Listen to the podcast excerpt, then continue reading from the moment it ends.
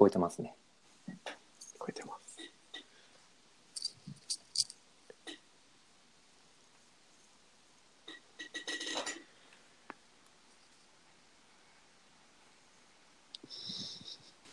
はい。お、入った。はい、あ、入りました。はい。では、キャスフォーファン10回目、始めていきます。エンジニアのペンスケです。小林です。で、今回10回目という記念すべき回ということで、なんと我々が所属する入江開発室のオーナー、入江さんに、はい、来ていただいております。入江さん、自己紹介お願いします。よろしくお願いします。はい。入江慎吾です。よろしくお願いします。よろしくお願いします。そうですね。みんな知ってると思うので、そうですね。自己紹介しなくともあんま知ってるかなと思いますが、はい、というわけで、ですね、今日は普段多分、うんうん、もう入江さんはかなり発信してらっしゃるので、そうだね。なんかそのサービス開発だとか、まあ開発とかデザインとかそういうことに関しては。うんうん、まああんまりお聞きしない方向で何聞くんだよって話だけどなんだろう、もっとその入江さん個人にフォーカスしたじゃないですけど、なんかプライベートな話とかも突っ込んで聞いていこうかなと。そのなんか入江さんがそもそもどういう人でサービス開発をしてるのか、なんか人情味のあるハードル上がりましたね。人情派のポッドキャストやってるからね。はい、人情派ポッドキャストでお送りしてます。というわけでどうしようかな。何もプランはないんですが、じゃあそのサービス作りになぜ行ったのかっていう話、ルーツ的な話をすると、はい、僕の最初のそのものづくりの体験はですね。小学校の時に消しゴムとミニ四駆が流行ってたんですよね、その時。でミニ四駆のモーターを切り離して、電池つけて、でモーターの先に消しゴムを挿して電動消しゴムを作ったんですよ。それが最初のなんか作ったもので、それを作った時にまあ親にもすごい天才って言って喜ばれて友達に見てたらすごい喜ばれてすごいって言われて、その体験がなんか最初のなんですかね、嬉しかったっていうのが多分自分の中に入ってて、なんか物を作って人に使ってもらうってこんなに面白いんだっていう、すごいそこの最初のエピソードがパソコン関係ないっていうのが、パソコンがなかったですからね、なんか多分、はい、それがなんかすごい残ってるんですかね。なるほど。パソコン触り始めたのはいつなんですか？パソコンはですね、高校2年生ぐらいの時ですね。一番最初はですね、ちょうど高校に入った時にWindows の95、はいはいはい、ちょうどパソコンがこう売れ始めた時の、があって、僕電気部だったんですよね。電気部だったので、そこでそのパソコンが置いてあったんですよ。それを触ったのが多分最初です。電気部って何なんですか？電気部っていうのはまあ何やってもいいんですけど、はい、なんか例えば最初の頃はなんかアマチュア無線とかって知ってます？なるほど、聞いたことは。高校が電気科だったんですけど、そこでそのアマチュアいろいろな資格を取らないといけなくて、その一つがアマチュア無線だったんですよね。でそのアマチュア無線の資格を取ったので。その電気部の中にそういう機械があったからですね、それでなんかこうやったりとかしたり、計算技術大会っていうのがあって、その計算の速さを競う大会があるんですよ。それをなんかみんなでこう練習してチームで出たりとか。計算技術っていうのは暗算とか何で？ポケットコンピューターっていう専門のなんか計算できるやつを使って一斉にこうなんですかね、計算をやっていくっていう、結構難しい計算が多いんですよ。その普通の電卓ではできないような計算があって、それを何回解いていくんですけど、その関数とかを登録しとっていいんですよね、あらかじめ。それをなんかみんなで話し合ってこう簡単に計算ができるショートカットみたいなのの裏技的なやつを作って、その順番通りにやっていけば答えが出るんですけど、うんうんうん、焦って途中でボタン間違えたらもう一回最初からやらないといけないんで、もう遅れるっていう、純粋な頭の良さだけじゃなくて、なんかそういう瞬発力的な、本当スピードですね、はい、瞬発力。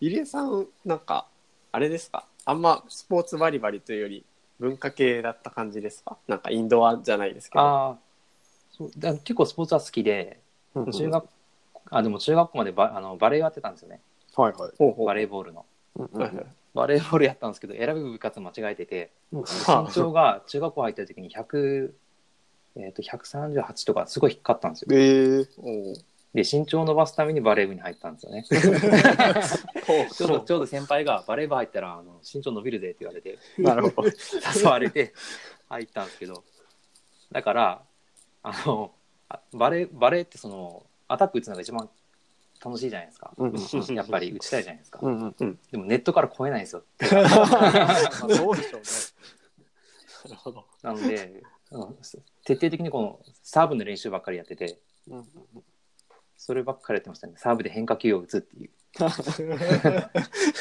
結果身長は伸びず、いやでも伸びたんですよ。そこから伸びて高いですよね。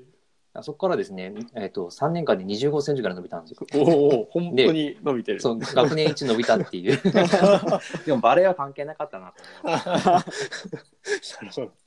で、3年間サーブの練習したんですけど、最後の大会でピンチサーバーで出されて、はい、緊張して外すっていう。そんな終わり方でしたね。なるほど。じゃあ中学までは別にバリバリ、そうですね、バリバリ田舎だったんで外で遊ぶしか、なんか遊ぶあれがなくて、夏休みとかも毎日泳いでましたね。朝泳いで夕方昼また泳ぐみたいな感じでしたね。長崎県ですよね。長崎の五島っていう、まあ、離島なんですけど、うんうん、そうでそのなんか高校はなんで電気科を選んだんですか？その時はですね、なんかその、まあ、親とかも、親が漁師だったんですけど、なんか転職を持った方がいいんじゃないかっていう話になって、はあはあ、普通科に行ってもなんかこう、うんうん、そういうものは身につかないので、うんうんうん、まあ、電気科に行ったらいろんな資格も取れるし、うん、なんか資格取っとけば役に立つんじゃないっていうので入った感じ。なるほど。僕もちなみに電気科です。はい。同じような感じです。ああ、ですよね。なんか電気科でそのなんか物理とかなんかいろいろちょっと変わったやつやりますよね。うん。できました。僕大嫌いだったんですよね。いや僕も入ってみてすごく嫌いで、もう全然面白くないなと思って。その電気も一応あるじゃないですか。なんか抵抗の計算とかなんかあって、ね、全然興味が持てないっていう。うん、全く分かんなかったですね、電気は。うん、同じ。まあでもなんかその辺から、まあその電気部でプログラミングチックなことをしてたっていうことですね。ああ、そうですね。そうやれてみると。すごい。で、あれ大学って行かれてますか？いや、で専門学校ですね。福岡の専門学校に、ちょうどその頃から福岡に来て。おー、へえ。それをなんか転職的な感じなんですけど。ああ、いや、最初ですね、東京のそのなんか SE 系の会社に就職しようと思って、はいはい、面接受けたんですよ。はいはい。でもそれ通らなかったんで、うん、どうしようと思った時に、その、まあ、専門学校というか、その時にインターネットとかやってたからですね、うんうんうん、なんかそっち系のその学校に行こうかなっていう話で、専門学校に入ったんですよね。じゃあ、もう高校出て就職するつもりだったってことですよね。最初はそうです。だから通ってたら就職してたと思います。なるほど。電気系のメーカーには行かなかったんですか？いやもうまるで興味がなかったですいや絶対 ネットに関わる仕事だったら面白いだろうなと思って。入江さんが就職する頃ってホリエモンとか出てきてた頃ですか？いや僕その時まだ出てないですね。まだ有名ではなかったと思う。あれ何年ぐらいでしたっけ、ライブドアって2000何年ぐらいですよね。ですかね。ですよね、確か。うん、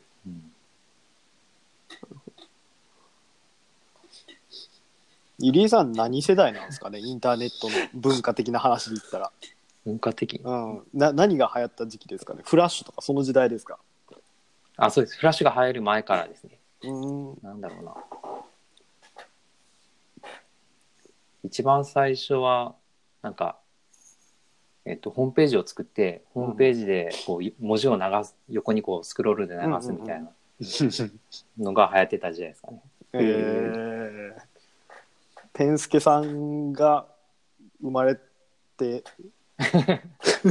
生まれてから僕とそんな離れちゃう。僕25で、入江さんっておいくつですか？僕36です。あ、10年やけん、はい、まあ、まだちっちゃかった頃かもしれないね。まあ、僕なんかインターネットじゃないけど、それこそ HTML 知ったのデコログとか、なんか個人ホームペとかよくやってた、ああいうのですね。へえ。なんか掲示板とか作ってて、うんうんうん、なんかもう CGI とかそんな話じゃない。それは何なんだろう。なんか多分ホームページのサービスがあって、うん、なんか色だけをなんかカラーコードで指定できるみたいな、背景色と文字色とみたいな。なんかちょっと親しくなったっていうか、こうなんて言うんだろう。ウェブでも僕使ってないですね。もうなんか可愛い女の子の掲示板にいて、うん、コメントしに行ってそれだけです。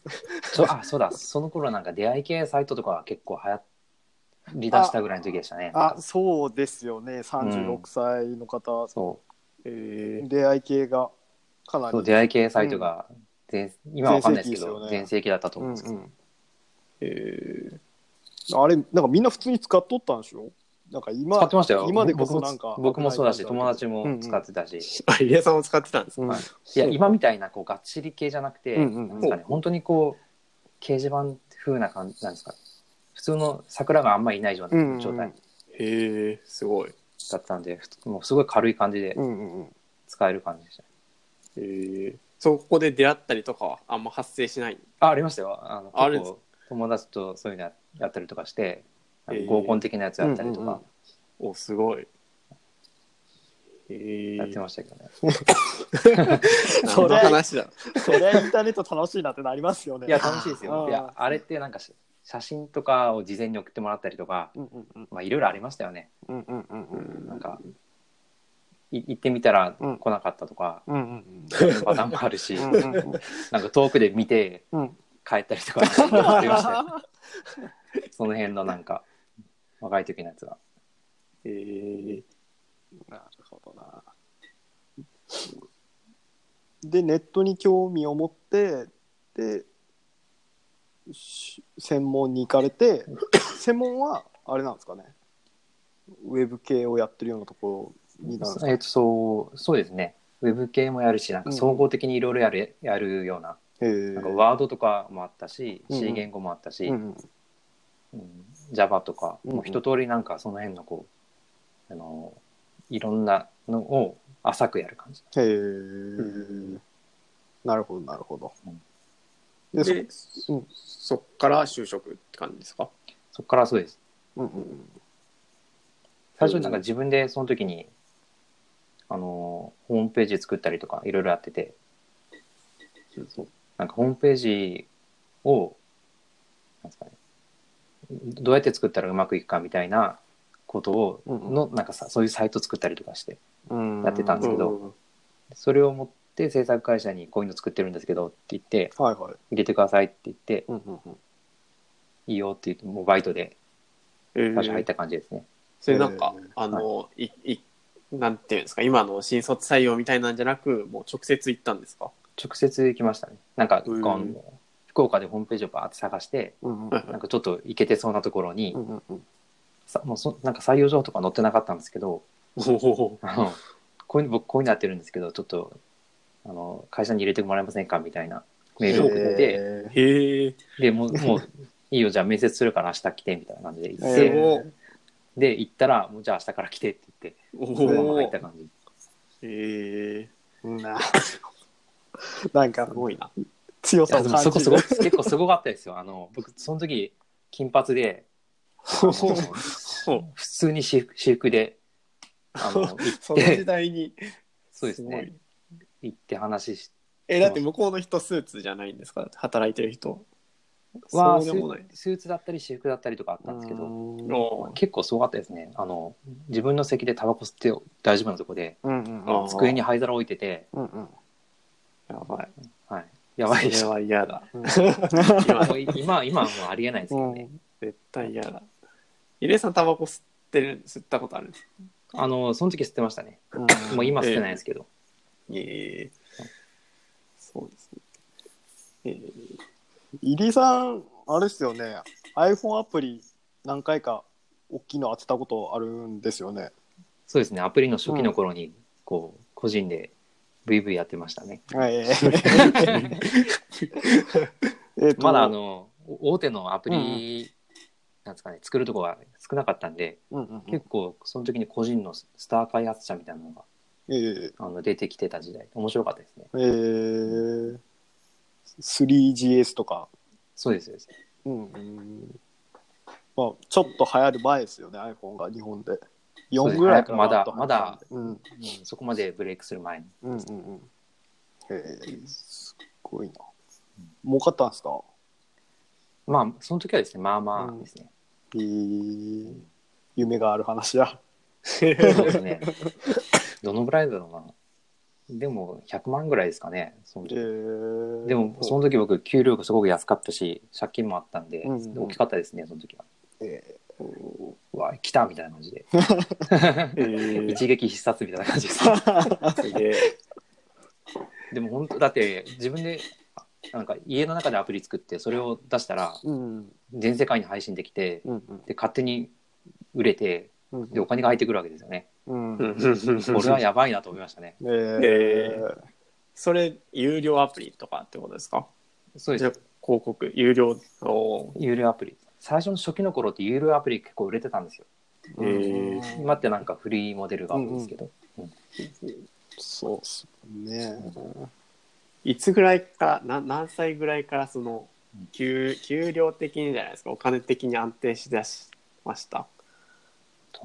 なんか安定したって思ったことは僕 今でもないんですけど、なんか安定したいつまでたっても不安っちゃ不安ですね。なんかでもなんかこれいろんな経営者とかに聞いてもやっぱそういうの多いですね。なんかめちゃくちゃ売り上げ大きいんだけど、なんですかね、それでも別に安心できないというか、なんかそうですね、フリーランスに なる前は会社員だったんで、会社員の時ってあんまり気にしてなかったですね。あんまりお金のことは。毎月もらえて生活できてるから。まあいいや。そうですね。考えなかった。フリーランスになってから結構考えましたね。自分はやらないと入ってこない。そのさっきなんかちらっと借金があった頃もあったって言ってたんです。それはフリーでやってた時。いやいやじゃなくて会社でやって後半ですね。会社辞める前とか。それ何ですか？なんかちらっと見たんですけど、パチンコとかで。そうですね、ギャンブルでパチンコで学生の時やってなかったから、ハマり方がなんですかね、社会人になって、しかも結構20代後半とかだったんで、でそれをこう全部使っちゃうみたいな給料すごい。ちなみに今のちょっと話したと思うんですけど、今の奥さんと出会ったのはその前ですか、後ですか？いやはですね、その前の会社で途中で入ってきて辞めたんですけど、それきっかけですね、最初。そうなんですね。はい。じゃあそのギャンブル三昧の頃も知ってる？もう知ってますね。はい。すごいすごい。それでよくなんかね、この人だからって。その時は結構もう。人生のこう谷底っていうか、もうこれ以上ないだろうっていうぐらい、その頃もその奥さんとお付き合いしてたんですか？してましたよ。お、すごいですね。それを乗り越えられるっていうのは。で、その時は、あれですね、もう、借金があるから返さなきゃいけないじゃないですか。うんうん、はい。で、生活費もあるでしょ。はい。で、どうしようっていうのはありましたね。貯金もないし。お子さんはまだいない。うん、ないですか？お子さんはまだ、ね。ああ、もちろんいないですね。うんうん、あ結婚もしてなかったです。ああ。やばいねっていうのをずっと話してましたね。タバコ吸いながら。今思ったらタバコやめろっていう話ですけど。まあでもあれですね。まあお金なかったですけど楽しかったですねでも。うん、ほう、それは何が楽しかったんですか。何が楽しかったんですか。全体的に。なんかパチンコとかでバーって行ってたまにお当たりすると、うん、それをなんかまた使っちゃうっていうかその豪遊しちゃうお金のなんかすごい無駄な使い方してましたね。それ借金もしますわ。あんまりそう、ね、そういうのを結構ずっとやっててもうちょっとそろそろちょっとどうにかしないといかんなっていうのがあった時にiPhone が出てきて、はいはいはい、アプリを作ろうっていうのが、まあ多分転機ですねその時。変わった。あんまりあれですね計画を立ててその通りに実行していくっていうタイプではない感じですかね。完全に目先のことを目の前しか見えてないタイプなるほど。それに対して奥さんは何か言わないですか？もうちょっとなんか計画を立てなさいよとか。いやそういうの全く言わないですね。まあ、そういう意味では僕とちょっと似てるところあるのかもしれないですね。多分僕より楽観的ではだと思う。じゃないとそうですね乗り越えられないですもんね。うん、僕の方が心配してますねそういうの。そう。なんかフリーになった時はやっぱりその。まあ、どのくらいお金があったら安心できるかなっていうのを考えてましたね。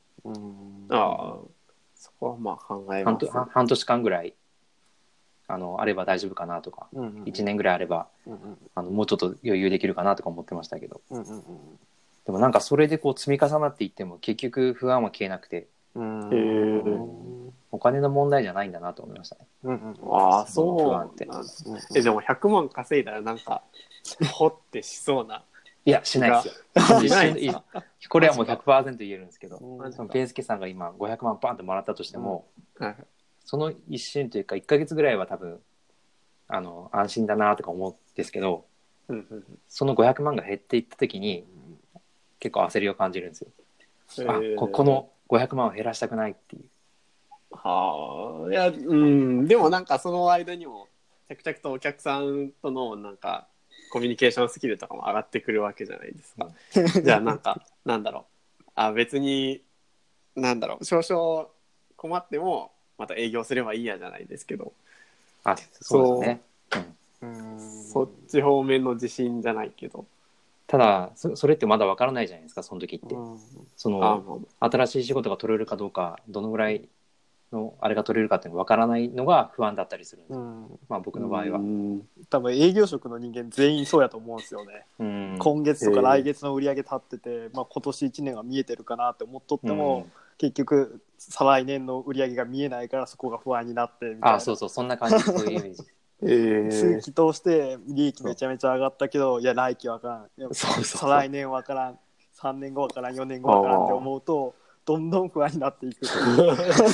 なるほど。まあキリがないっちゃキリがない。キリないんですよねこれね。そうなんですよ。うん、なるほど。でもなんかそうですね。今も多少そういうのありますけど前よりはなくなったかなと思いますね。うん、まあうまく付き合っていくしかないんでしょうけどね。そうですね。まあ、慣れみたいなものはあると思いますけどね。うんうん、そうですよね。なるほど。そうですね頑張っていかないとな。頑張ってると思いますよすでに。いやね。入江さんにちょっと聞きたいのがあって、はい、なんかフリーランスで40歳の壁ってなんか聞くじゃないですか。ああ、35歳じゃなくて40歳。あ、なんか、うん、昨日本屋さんで見た40歳の壁がどうじゃいっていう本があったんで、うん、はいはい、ちょっとちらっと見てきたんですけど、あれについてどんな風に思います？僕はあんまり信用しなくて。40歳はなんですか？一般的に40歳超えると、うん、仕事がなくなるとかっていうことですか？そうそうそう、そうです。どうなんだろう。人によりとは思いますけどね。うん、どうなんだろう。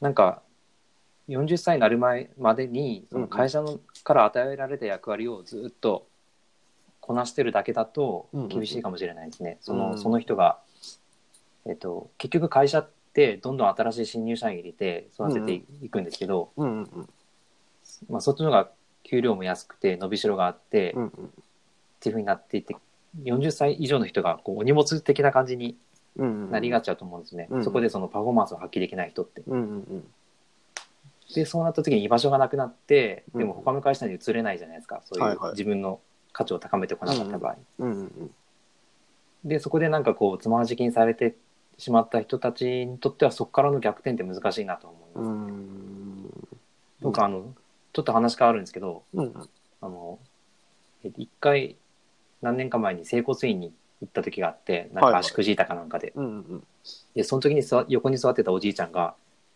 結構遠くから来てたんですけど、話しかけられてて、はいはい、その人はですね、結構膝かな、膝痛めてて結構歩くのがもうしんどい状態なんですよね、うん、はいはい、で言われたのは、その若い時にやっぱ鍛えとった方がいいよと言われて、うんうんうん、もうちょっとこう弱くなってきた時に鍛えようとしてももうできなくなるから、うんうんうん、気がついてそうなる前にやっぱ予備っていうか予防的なものでやっとかないとダメだなっていう話を聞いて、うんうん、今の話とちょっと似てるなと思ったんですよね、うんうんうん、なるほど。だから今例えば40歳になる前に自分ができることっていうか、うんうん、会社を利用して価値を高めておいて、うんうん、おかないと、うんうん、その気がついたらすごく弱ってたみたいな感じになるんじゃないかなと。なるほど。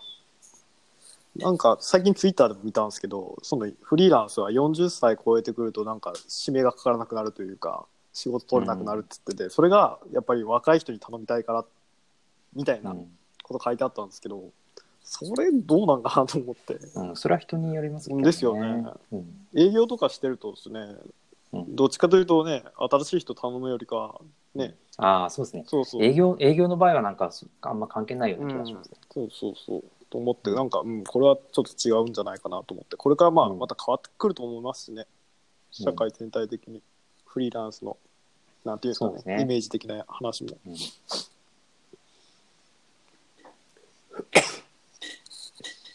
まあね、年齢的なものはあんま関係なく、うん、なんですかね、年齢重ねてもすごい人っていうのはやっぱりいるし、うんうんうん、そうですよね、うん、僕的にはなんか、僕的にはなんか早く始めれば始めたもんどくかなっていう感じがしてて、うん、なんかその人脈じゃないですけど、うん、積み重ねていけばなんか、うん、そういえばこういうことに関したらあの人に頼めばいいんじゃないとか、うんうん、でそれがなんかそうそうそうそう、あの人の知り合いにああいう人がいるからとか、うんうん、あの人の知り合いの知り合いにっていうのがなんかどんどん積み重なっていくんじゃないかなって思うから、うんうん、なんか早く始めたもん勝ちかなと思って、うんうんうん、始めておりますでもやっぱりコツコツ真面目に一つ一つのことを丁寧にやっていかないとダメなんだと思いますよね、うん、なるほど、うん、そうですね、結構いい時間になりましたね。ちょうどいい感じに、うん、これはもう日曜日に配信されるんですか？あ、これ、毎週土曜日なんで、来週土曜日ですね、はいなんか話せたかなっていう感じですねいや、いつもこんな感じなので、はい、みんな言っていくよね、なんかこう やった感がない手応えを残せてない感じがいや、入江さんね、もう情報発信されてるから、そうですね、結構、うん、そうそう難しいなと思って30分で美味しいところを切り取るのがですね、うんいや、個人的には電気部の話が面白かったです、うん、まず電気部っていう名前がなんかすごく残りました。あんまいないですからね、多分電気部ってはい、そんな感じで、はい、終わりましょうか。はい、はいはい、というわけでありがとうございました。ありがとうございました。はい。